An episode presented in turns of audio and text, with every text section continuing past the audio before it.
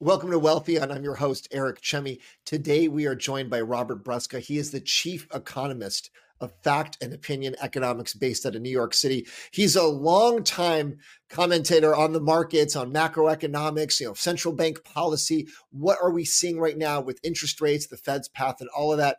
Robert, on your bio, it says you were the very first guest on the very first day of CNBC going back like 30 years. Is that true? How is that possible? Oh, well, it's true. It's it's true because I'm old. I'm an old guy. I've been around for a long time. My first job was in New York at the Fed. I worked for Paul Volcker in 1977 at the New York Fed. So I've been doing this for a while. But yeah, I was interviewed in CNBC studios when they were in Fort Lee, New Jersey, and the studio wasn't built. I was interviewed by uh, then Neil Cavuto, who'd come over from NPR, was Sue Herrera sitting at the anchor desk. We were interviewed on, on folding chairs because the studio wasn't ready. And Bob Wright, the, the, the president of NBC, was in some side sensory deprivation you know booth soundproof booth where he was talking about what it was and then i did my interview i was the first guest on the first day on cnbc folding chairs and and going back to your work with paul volcker i didn't realize that so tell me about what was that like right because paul volcker got such a it feels like a bad rap at the time for jacking up rates, doing what he needed to do to to really kill inflation. I think history has proven him right, but I think at the time it was you know a little bit hard to manage the manage the the messaging, the PR spin of all of that. What do you think his legacy is now, having been on the inside and maybe seeing that that disconnect from what the what public or you know politicians would have wanted to what he was actually trying to accomplish? Well, I, I kind of disagree with your take on this. I, I mean, I realize there were people who were upset by what he did, but I think it was recognized that he was doing something that needed to be done. I don't think that uh, his legacy is one of somebody who ran roughshod over the economy. There was a tremendous price that we paid for getting inflation under control, but um, I think it's well recognized that inflation had been out of control for over a decade. And what happened was Jimmy Carter came in as president, and he made G. William Miller, the chairman of the Fed, former uh, CEO of Textron. And I, have been in an elevator uh, at the board with uh, with Miller, who was reading in this crowded elevator, and he was a really short guy. You know, you could just look over his shoulder, and he's reading this eyes only document in a very crowded elevator, which I found to be very strange. So Miller did not exactly have a lot of respect for Fed culture, and he wasn't a real popular guy. And inflation was still under out of control. And at some point, Carter realized that, well, maybe he liked this guy for Fed chair, but this was the wrong pick. But of course, Fed chairman can't be easily removed. And so Carter came up with this idea of moving him over to Treasury to make him Treasury Secretary, where he could fiddle with the tax code, which was something he wanted to reform. And so he offered him that, and Miller bit and went to Treasury. And so then the question is who becomes the Fed chair? And um, Paul Volcker was the obvious uh, person to come in and be a tight money guy, but Carter was warned by his people that if you put Paul Volcker in that slot, that he would likely not be reelected as president, that he would be a one term president. And so th- this is why I have great respect for Jimmy Carter. You know, Jimmy Carter is not recognized as one of our great presidents, but to me, Jimmy Carter was a great man. And this was a very important thing that he did. He put the needs of the country ahead of himself. He realized that this would probably going to be a decision that would cause him to be not reelected, and that was true. And he put Paul Volcker in that position. And frankly, I can't think of any politician today who I would trust to make that same sort of decision.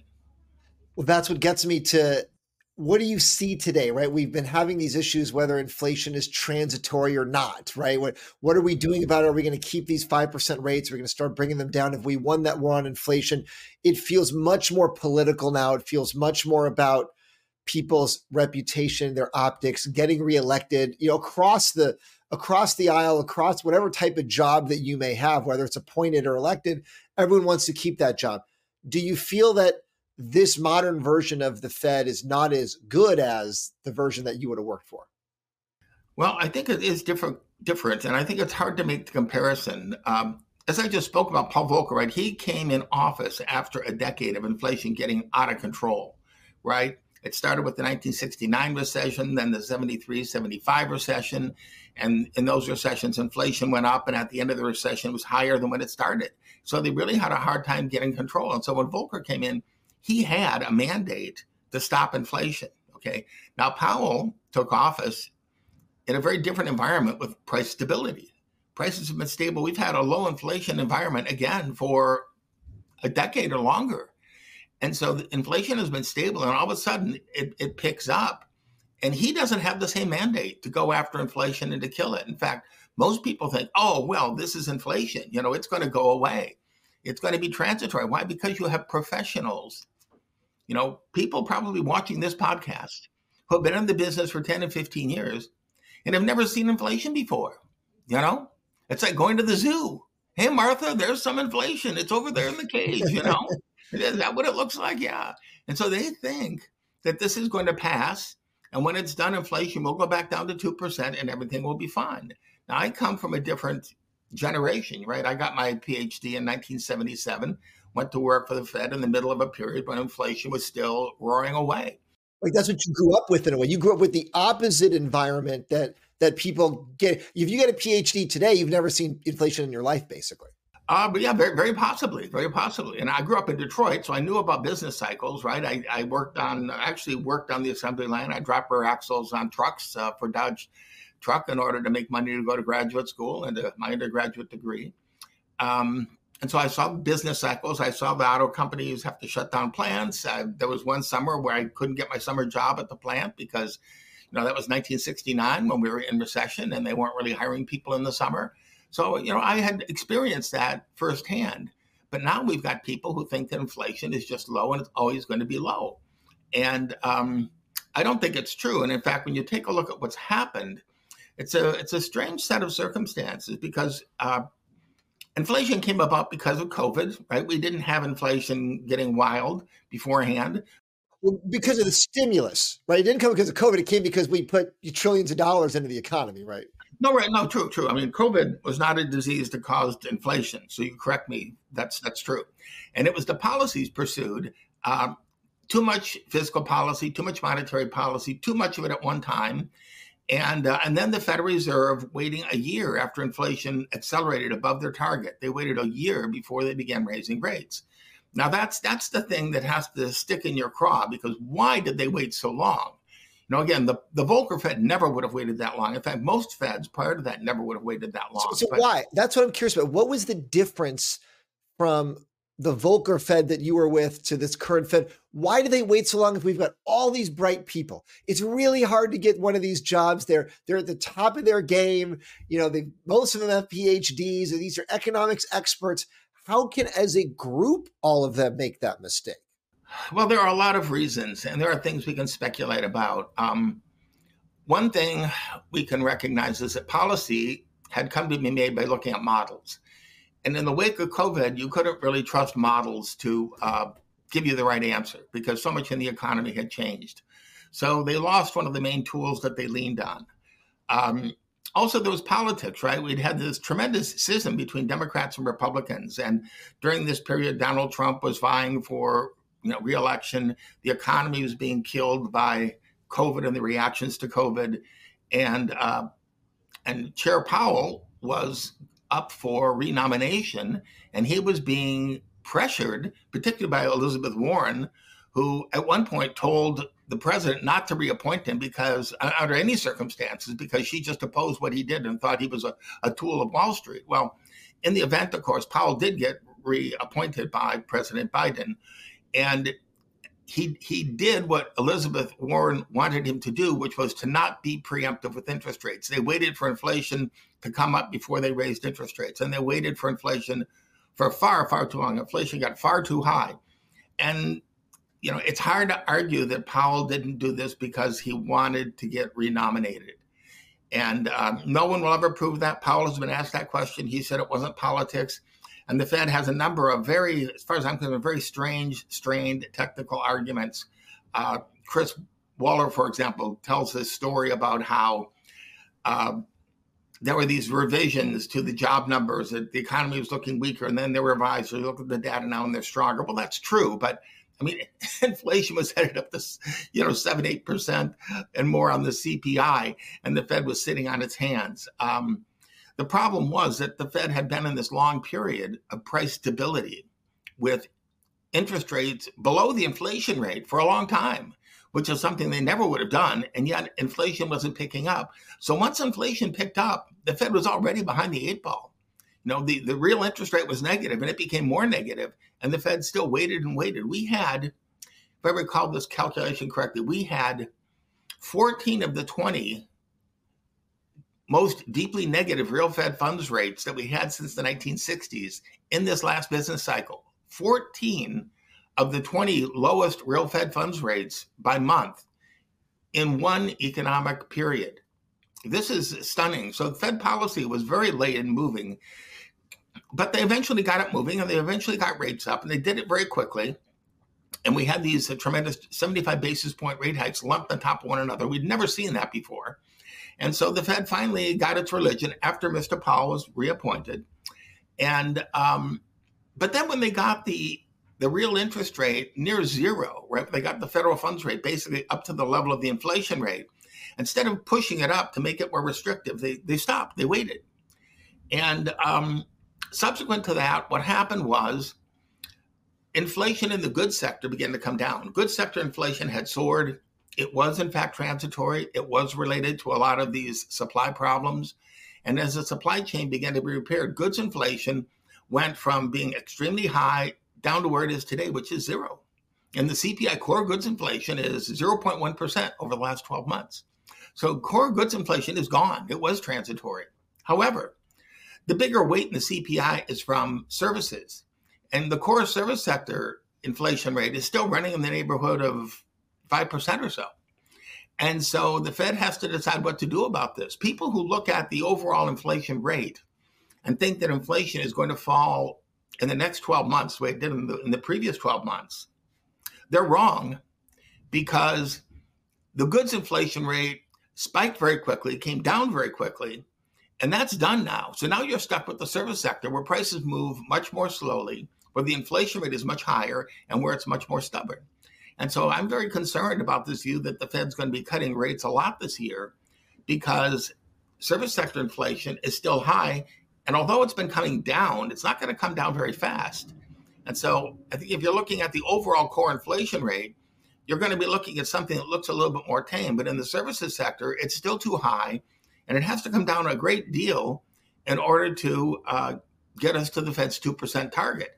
And so all this talk about soft landing is really what bothers me because I think it's the wrong place for Fed policy to be right now you know, you said so much on it. You give me so many questions, and when you talk about people's experience, maybe what their motivations are for certain policy decisions, and I think about, I think about what you said about your own experience. A couple things. I was having a conversation with someone else who's you know been in the business for a long time, and he said, in a lot of jobs there's age discrimination, but in certain jobs you want the oldest people possible because they've seen all the cycles, they've been through it, they've actually experienced all these things. And you mentioned being in Detroit, seeing business cycles, having a real job, right? Not just, let's say, a PhD kind of job. Do you think that this current version of the Fed lacks that type of, let's call it cognitive diversity? That that they've never been through, you know, real blue collar jobs, working in a factory. Like go go be that person for real. Don't just talk to them.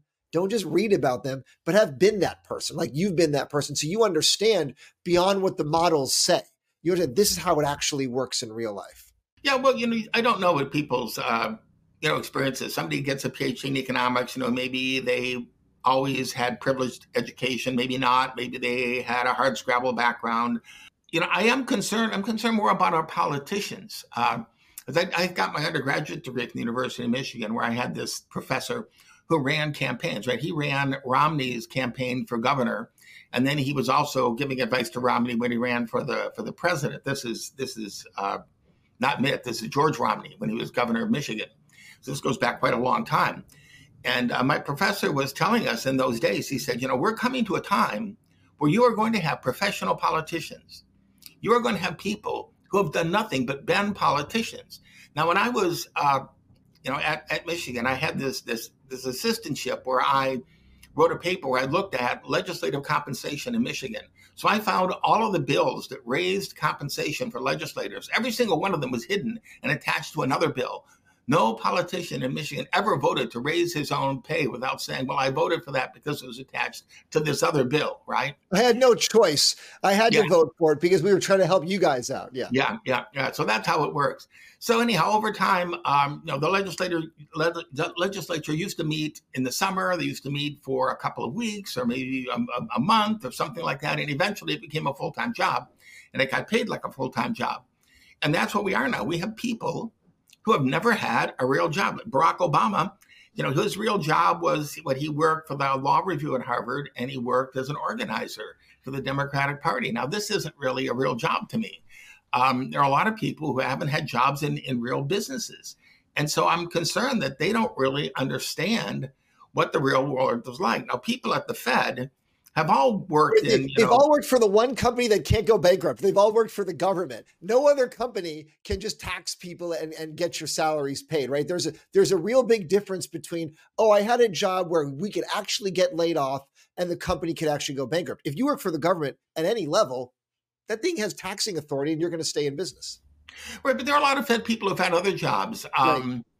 I'm thinking uh, about the politicians, like you said, the, the full time oh, politicians. oh yeah, the poli- this, yeah, this is a very worrisome thing because you know they, they think they think that money comes from raising taxes, and it does, but they don't realize where that money comes from. It comes right. from people's pockets. It comes from people having jobs. It comes from people working and making sacrifices, and so it's really uh, difficult when you have people who just think, well, this is free money. We want money. We just raise taxes and we have more money, and they don't realize how it interacts with the economy and how the economy performs and uh, you know the role of, of the proper tax rate. They just don't even conceive of it.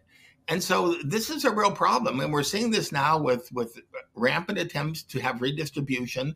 This open border policy is a huge economic drain. You know i'm, I'm in new york city and there is a 53 million dollar pilot program. God only knows what happens if it flies. This is a pilot program to give uh, money to people who are homeless in New York who've come across the border. And um, this is a big problem. I mean, people didn't want to spend money on Trump's wall, but the money that we're spending on these people now is just amazing. There's a story yesterday. You can go to Zero Hedge and you can find this story about how San Francisco has put their first non citizens on their election committee. They have non citizens on their election committee out in San Francisco. You know, um, what is going on here? Uh, I what, am, what, would Paul Volcker have thought? like if this was happening back then, what would we? How can I manage an economy where I don't even know where the where where, where the limit is? I don't know where it ends. Well, uh, you know, Volcker was a monetary guy, although there there, there, there was a time where uh, he in some sense, threatened Congress that if they didn't pass a more restrictive budget bill, he wasn't going to be able to cut interest rates, right? He was formally linking monetary policy to what they did on the fiscal side. Which we and saw obviously with the COVID stuff, right? If you just put trillions of dollars out there, then like how is someone supposed to offset that? Well, that, that was one up. You know, I mean, there was this big fiscal stimulus, and so the Fed had big monetary stimulus. Right. And, you know, the thing about the monetary stimulus that, that bothers me the most is that um, even when this was going on, I got to ask a question of a Fed official about why they cut interest rates. I mean, we were being trapped in our houses. We were told to stay at home. We couldn't go out. So why cut interest rates? What was cutting the interest rate going to do? Well, according to their models, it had this and that effect. But of course, the models don't really work. And uh, one of the answers that I got, well, they thought that with slightly lower interest rates, it might encourage some investment to occur somewhere. Well, maybe, but that very low interest rate policy turned out to be terrible because let me explain what happened. The Fed pumped up money supply. Tremendous. We had record growth in money supply, and that's given way now to the first contraction of money supply that we've seen since at least the 1950s. I don't know how far my data don't go back any farther, so I don't know how long since the money supply contracted. But now we're seeing money supply contract. But previously we saw it boom, and we saw it boom to such a tremendous extent. It was the strongest money supply growth we've seen in over 60 years. And what does that mean? Money supply. What is money? Money supply contains mostly bank liabilities. What does that mean? Well, it means that deposits in banks are growing like gangbusters. So, what does that mean? Well, that means that banks are flush with money, but we have people locked in their houses. So people don't want to borrow. A lot of people aren't working, so banks really don't want to lend to them. So what did the banks do? The banks bought the only asset that they could buy in bulk, and those were government securities.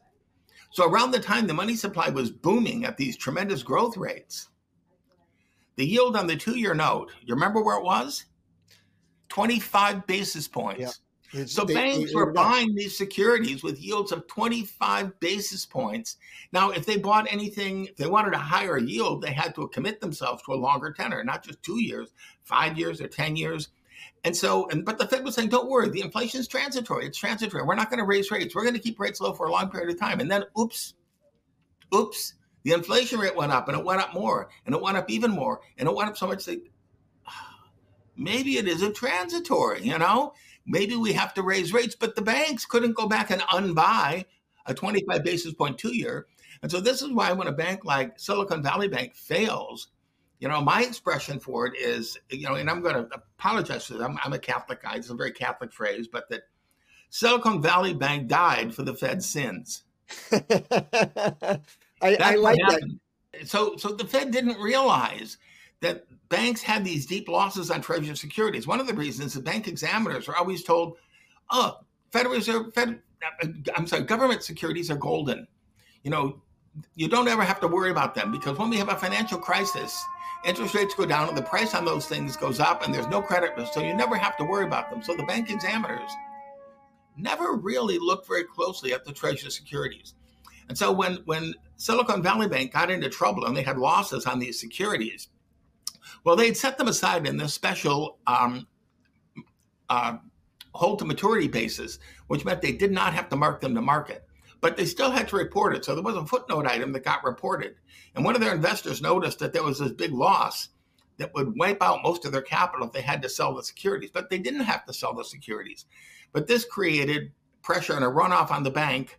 And then the bank had some uh, investments that were illiquid and they couldn't get back, having to do with some technical things with the federal home loan banking system. The Fed found that it really couldn't get money to them. And this is why, after Silicon Valley Bank failed, that the Federal Reserve began loaning against all collateral without it being marked to market. The Fed took everything at face value. And we're still in that world today. And there's a question about where we go next with this and whether the Fed will be renewing that. So, Fed policy actually with all this stimulus, put the banking sector behind the eight ball. Because Silicon Valley Bank isn't the only bank that had problems with that. You know, we had a Swiss bank that failed after these interest rates went up. We had another bank failure in New York, and we had a securities firm that I don't want to mention because they they're, they're kind of they, they were in the muck and they're out of it, but who had the same problem with investors. And their stock price fell very sharply because they also had a lot of hold to maturities that people saw had big losses on them and it caused their stock to be marked down. So, Fed policy, you know, my mother always used to say that, you know, the road to hell is paved with good intentions. The Fed has good intentions, but the problem is uh, that good intentions can go bad. And uh, th- this help during the COVID period was too much of the wrong kind of help. We got an overdose, and the banking system is still grappling with that. And it's one of the reasons I think why the Fed wants to cut rates on the early side because they want to give banks some relief.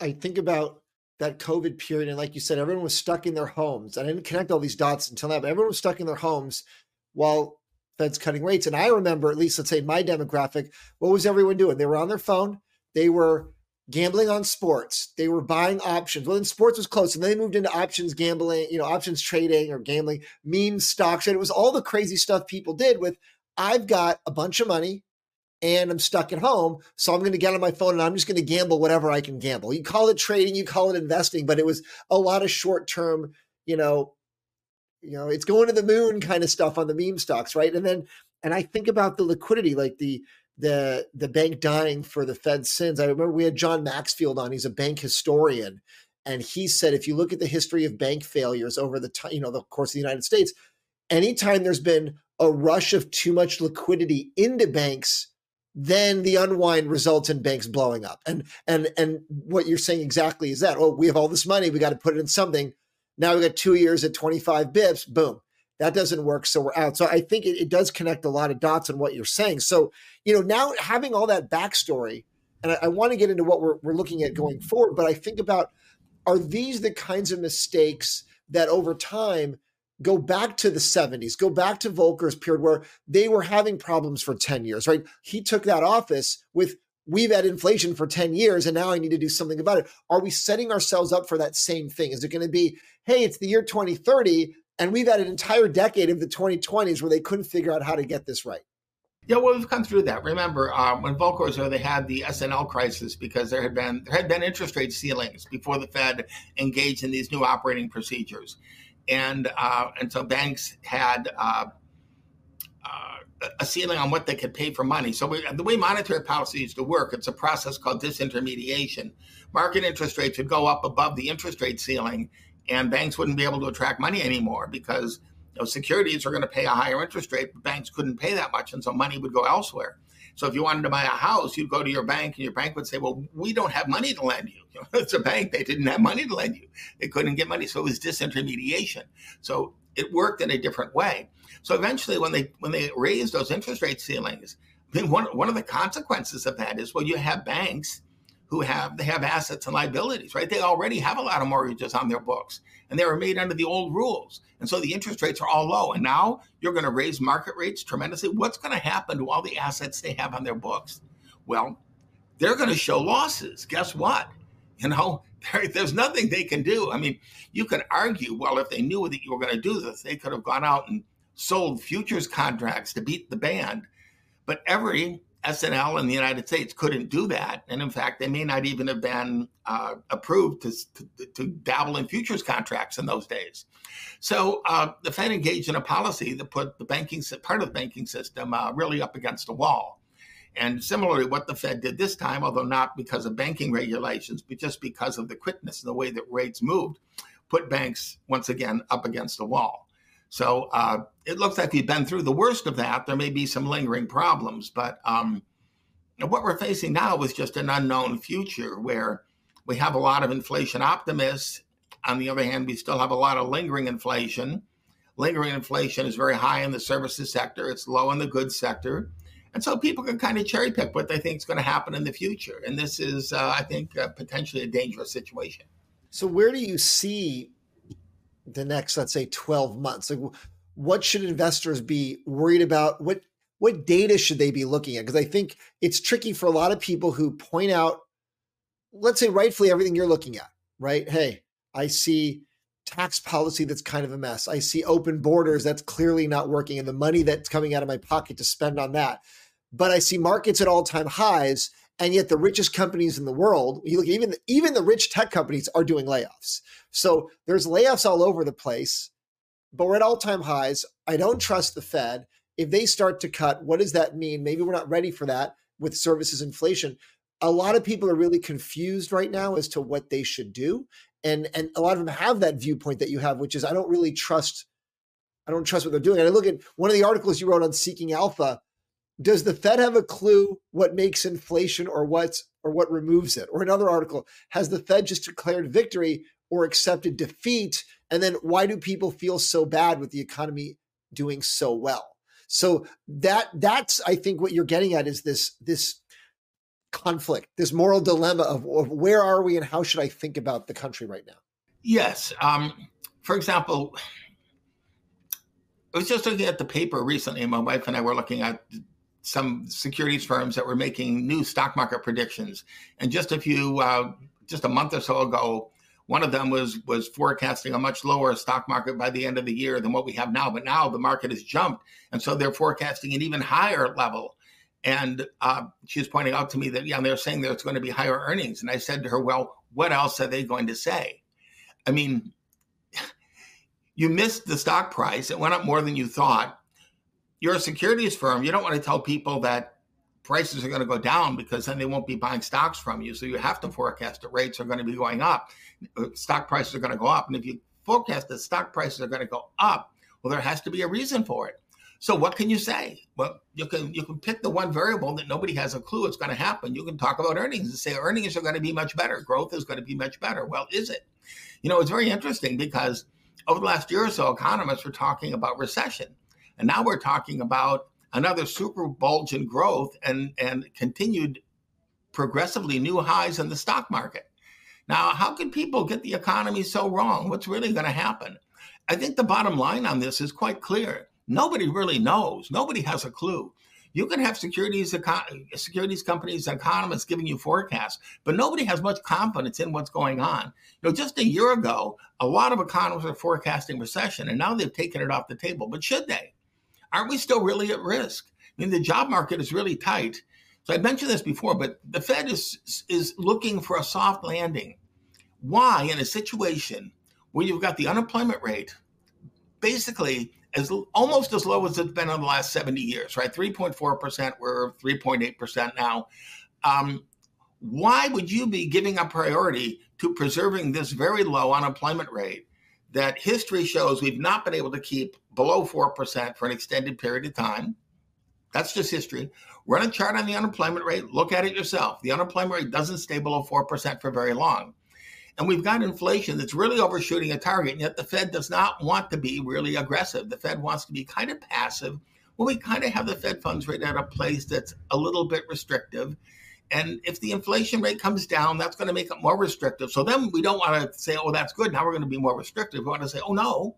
So then we have to cut rates so we don't get too restrictive because we don't want the unemployment rate to go up. Well, you know, the Fed has a dual objective for policy, it has a dual mandate. So the Fed needs to get inflation down to its 2% target, not a 5% target, not a 4% target, not a 3% target. It has a 2% target. And meanwhile, its other goal is to have maximum sustainable employment. Well, it's got the unemployment rate down to, I don't know, 69 year low, uh, and it's only moved up slightly from that. So why is the Fed still emphasizing the rate of unemployment and you know, making the the inflation rate uh, the stepchild of policy. I don't understand that. Why is it? I'm supposed to ask you the questions. You're supposed to well, have the answers. I, I, think the reason is that there's a lot of political pressure on the Fed. It's, did you know that this was an election year? Uh, you know, now that you mention it, I now that you mention, it, I guess that's true. Yeah, how about that?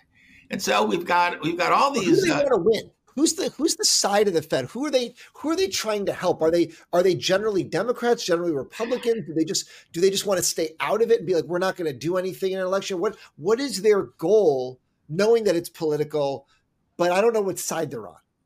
Well, the pressure on the Fed always comes from Congress, right? When Volcker was chairman, Henry Gonzalez was in the, the banking committee and he was giving Volcker problems. And uh, Volcker had to deal with that. And Henry Gonzalez turned out not to be a problem because he didn't get reelected. So he was no longer the, the chairman of the, of the banking committee. Uh, but uh, we're dealing now with uh, the very aggressive Elizabeth Warrens of the world and uh, other people. Remember, the Fed was created by an act of Congress. People go back to Trump when he was president and say, oh, Trump was leaning on the Fed. You know, well, he was, but so what? The president has very limited power over the Fed. He can appoint the chair, he can nominate the chairman, he can nominate members, but those members have to be vetted and approved in the Senate. And after people are nominated to the Fed, he has no he has no influence over the Fed anymore. It's Congress that can change everything about the Fed at a blink. So it's Congress that the Fed has to worry about. And of course, when when Trump was putting pressure on the Fed. It was Congress, it was a Democrat Congress to put their arms around Powell and said, "Oh, we're going to protect you." And believe me, this they were putting their arms around him, but putting their hands in his pockets at the same time. and uh, and I believe that this is where some of the pressure came from. But Powell is also he's an investment banking guy, and he's you know he's not uh, an economist, and he's not wedded to any economic model and he's used to making deals. So he probably just looks at this as kind of he's making the deal that he has to make so the Fed can make its best policy. And uh, nobody really knows where the interest rate has to be. So maybe he doesn't mind uh, bargaining a little bit more than another Fed chairman would. And um, and I, am concerned about this. You know, I'm concerned about the fact that the Fed has uh, caused all the bank examiners to report to to the board rather than to the local district banks. This is a centralization of power and control at the Fed. I don't think this is a good development. Um, I'm I, I, don't like the fact that uh, when you had challenges against Rob Kaplan and against uh, uh, Rosengren and the Boston Fed, Eric Rosengren, that the Fed did not step up and, and defend them because there was a group at the board, as well as at their local district banks, that were looking at and vetting these investments. And they were told that they could make the investments that they made.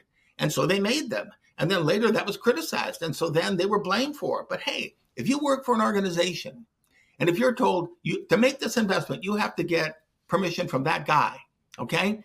And you get permission. Well, then you've got permission. Then it doesn't matter if your trade is scummy or not. You've gotten permission. So you can make that trade. And so as far as I'm concerned, if there was a problem with the trades, you know, that albatross hangs around the neck of the people at the board who are vetting it or at the district banks who said it was okay, not around the guys who made the trades because they did what they were supposed to do. They got cleared, they made the trades. They said, Can I do it? They said, Mother, may I? And the Fed said, Yes, you may. So it's the person who said, Yes, you may, that I think is responsible. But Powell, who also had Lael Brainard at the Fed, and they were both jockeying for that empty, you know, Fed chair position that was going to be up for grabs. Neither one of them wanted additional scrutiny on the board of governors. And so they threw that out to the district banks. So I think we have a lot of examples of the Fed lacking the kind of leadership it needs to have. And that does bother me. I think the Fed needs to have leadership. I don't think the Fed needs to be cutting deals. I hear all this and and I agree with you on so many on so many levels about generally your your comments, your point of view. And a lot of these things were true three months ago, six months ago, nine months ago, 12 months ago, right? This is these are not things that just happened here in, in February. But if somebody were to take it, you know, too far, let's say they hear all this and they think, you know, I don't trust any of this, I don't believe in this, da da da. I'm selling all my stocks. All of a sudden, like that securities from you've missed a 20% move in in a few months. You you're you're behind the eight ball on that. You're you're very behind. So how should someone think about their investments when we have this litany of problems and we don't trust the leadership to fix those problems? But but if you don't invest you're you're you're falling behind. You can't just be making 25 basis points like in those old two year treasuries right? So what are people supposed to do either in spite of or because of these conditions? Right. Well i'm writing this article now about how people should invest. The question is well should you invest with statistics? Should you invest with the political cycle? Or should you invest on hope you know, there are a lot of people who buy people buy hope stocks. I mean, you know, they're a, tech company. It's new. I mean, back in its day, Microsoft, you know, Apple. You want to put money in these stocks? I mean, who knows what they're going to do? Well, Google. You know, well, God bless you if you did. But a lot of people didn't know what they were. You know, the, these were these were flyers. Uh, depending on how much you know about tech and other things, maybe you thought it was a safer bet than other people did. But but who knows? You know. Uh, so you know, you, you can you can invest in in rumor stocks uh, you can get invested in things that are and, and in conditions that are statistically proven to be you know verifiable. For example you know i point out the unemployment rate. It doesn't stay below 4% you know the unemployment rate is going to go the fed cannot create a soft landing that's going to keep it below 4% um, that just doesn't seem possible to me. So what's going to happen is if the fed will not raise interest rates enough in this coming year if they're going to cut interest rates then very likely we are going to see inflation accelerate and uh, we're going to see eventually that unemployment rate go up. We're very likely, even though our economists aren't talking about it, headed for recession because you know when you stop when you stop making good monetary policy, that's what happens. The great irony about the dual mandate at the Fed is that if you want the strongest job market possible, then you need to have price stability. If you sacrifice price stability to keep the unemployment low, the unemployment rate low, then you're going to bring more inflation into the picture and and you can try to deny it but you're going to wind up where the fed was you know eventually after you know, 2021 2022 you're going to have to raise rates. And you might have to raise them a lot more. And maybe next time that they have to raise rates more uh, the economy isn't going to be quite so resilient because you're not going to have all that money pouring in from the federal government. So i'm, I'm concerned about that. I think it's an election year. And i think in the election year uh, we're going to basically play into november. Things are going to be pretty good. The Fed's going to be careful about what it does. But, you know, come November, all bets are off. Um, I think that the Fed probably would have made policy too easy by that time. They probably will cut rates, and uh, they're going to do it with the inflation rate too high. And this is the problem. You're, they're going for a soft landing. What's a soft landing? First of all, let me say this: a soft landing. I don't even know what that's supposed to mean, honestly. It, it, has no definition. If you look back at the periods that people want to designate as soft landings, for the most part, they're periods where the unemployment rate didn't rise, but the Fed raised interest rates for some reason. Okay, and um, you know, there's one in the mid 1990s that worked out partly because the Fed had cut rates too deeply on the recovery. And so they raised rates, meaning they just brought them back to where they should have been. And they didn't leave them too low for too long. So we didn't really get any inflation from it. And they call that a soft landing. But this is not like that. You know, we're coming off of real inflation. We have real inflation. We have a situation where the Fed needs to reduce the inflation rate. It needs to reduce the inflation rate. But it's the unemployment rate that it's trying to keep from going up, but it needs to reduce the inflation rate. So, how can they not raise the unemployment rate and reduce the inflation rate? Well, I think school prayers is not legal, so you can't get school children to pray for you. Uh, you can hope, but uh, this isn't the right policy. Um, so unless all those people in the market who have 15 years of experience with inflation at 2% are right, and there's some new gravity model in which inflation is going to magically go back down to 2%, there's going to be a problem this year because the Fed is not going to be fighting the evil it needs to fight. And they, if they achieve their soft landing, here's the problem. What's a soft landing? Well, you've got a low unemployment rate and so you get the inflation rate kind of down, but you probably don't get it to 2%, but you get it kind of down. And so it's over the target, but it's not excessive anymore. And by that, I mean it's not 5% or 7%, but it's excessive relative to target. But now you're still at full employment. So you're still at full employment. So you've still got all these tensions in the labor market, and you've still got all these pressures on inflation, and you've only moved inflation down to maybe 3%. Maybe you're lucky to get it down to 2.5%. So you're not in a very good position. So the problem is calling it a soft landing doesn't make sense because guess what? There's no airport. You don't land anywhere. You're in this very uneven place where the unemployment rate is still going to be threatened. So uh, this is the problem. The soft landing basically is not a destination. The soft landing is a pretend des- destination that doesn't solve the, the situation that you want to be solved. It doesn't create the nirvana that you want unless you think you really are going to get the unemployment rate down below 4%, you're going to get inflation to 2%, and we're all going to live happily ever after in a Walt Disney movie. what would happen if they said, hey, we want you to join the Fed? That's not going to happen. We, we know first- it's not going to happen, but what would you do differently? If you were all of a sudden in charge, at least you could vote. Well, it doesn't. It'd be one vote, you know. And, and, if I were a governor, I'd vote at every meeting. If I were a, a, district bank president, I'd vote every once in a while, and it would be a vote, you know. And I would I would speak about the economy. I in in in in what I consider to be more objective fashion. One of the one of the things about the Powell Fed is there's very little dissent. You don't see many people dissenting at any Fed meetings anymore. Everybody's together. And I'm not sure exactly what this means. I mean, do they water down what they write in their policy statements so much that everybody can agree with it? Or are people afraid of dissenting? Dissent is a good thing. We need but to what happens dissent. if you dissent? You can't get fired, right? Powell can't kick you off, right? Um, no, but you know, I mean, the Fed is an organization that has always been very collegial, and even people who leave the Fed don't want to be on bad terms. You don't see people leaving the Fed and being highly critical of what they're doing. Most of right. the people say, oh, they're doing about the right thing. Maybe they could do a little bit more of this, you know. Um, it's like a chef tasting another chef's dish and telling you how great it is. Oh, maybe just a touch more salt or maybe just a little more butter, but it's really very good, right?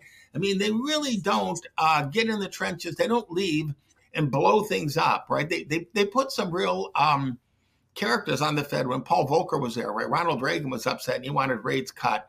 And so they they had uh, the people uh, put on the Fed: uh, Manny Johnson, uh, Martha Seger, Wayne Angell, uh, Preston Martin, and they finally they finally put pressure on on Volcker and outvoted him at one of the board meetings to permit a discount rate cut at the time that Volcker didn't want rates to go down. And so there was a palace revolt. And uh, that was very much staged by Reagan to try to put pressure on Volcker. Um, so these kinds of things have happened, but one person isn't going to do anything. And uh, if you go in there as a bull in the china shop, uh, life isn't going to be easy for you. You don't see anybody at the Fed acting that way. You see some people who are a little bit more independent. You see some people who are a little bit more hawkish, but people really stick to their knitting. they really stick to their economics. If they've got a different point of view, they stick to their models. And uh, you don't see a lot of really critical stuff, a lot of dissent from within the Fed. And right now, you're seeing very little dissent at the Fed. There, there's so much more we, we can we can get to, but I'm curious, where can people find all your work? Because I know you've got you're on Seeking Alpha, you're on a lot of places. Are you on are you on Twitter or other social media? How can they how can they read more about you know what you're writing on an ongoing basis? I have a Substack. It's uh, it's my name, Robert Brusca at Substack.com, and I do you know write things for uh, for Seeking Alpha, and uh, I get quoted in some other places. I have a LinkedIn page. Thank you so much for joining me. Really appreciate you you sharing your wisdom, not being afraid to to say what you really think, and, and really being open and honest with us today. So thank you so much for joining us, and uh, we'll talk to you soon. Okay, take care. Thanks again to my guest, Robert Brusca, for joining me here on Wealthion today. If you want to check out more information, go to the rest of our channel, like, subscribe, share, comment. All of those things really help get the content out there to as many people as possible. And of course, go to wealthion.com. A lot more information there. You can check out all of our other shows, the older episodes, a lot of stuff really good there. And you can check out Anthony Scaramucci show, submit questions. That's a live Q&A show every Friday at 11. He takes those calls and emails, answers your questions there every Friday. And of course, if you're looking for investment advice, looking for a professional help you figure out your family's finances, your investment future, we've got investment professionals that we endorse, we recommend at wealthion.com. There's a little short form there to get you connected. No cost, no no obligation no commitment just something we do as a public service. You can have a conversation see if that person is right for you. And if not no worries. Thanks again for watching. I'm eric Chemi we'll see you next time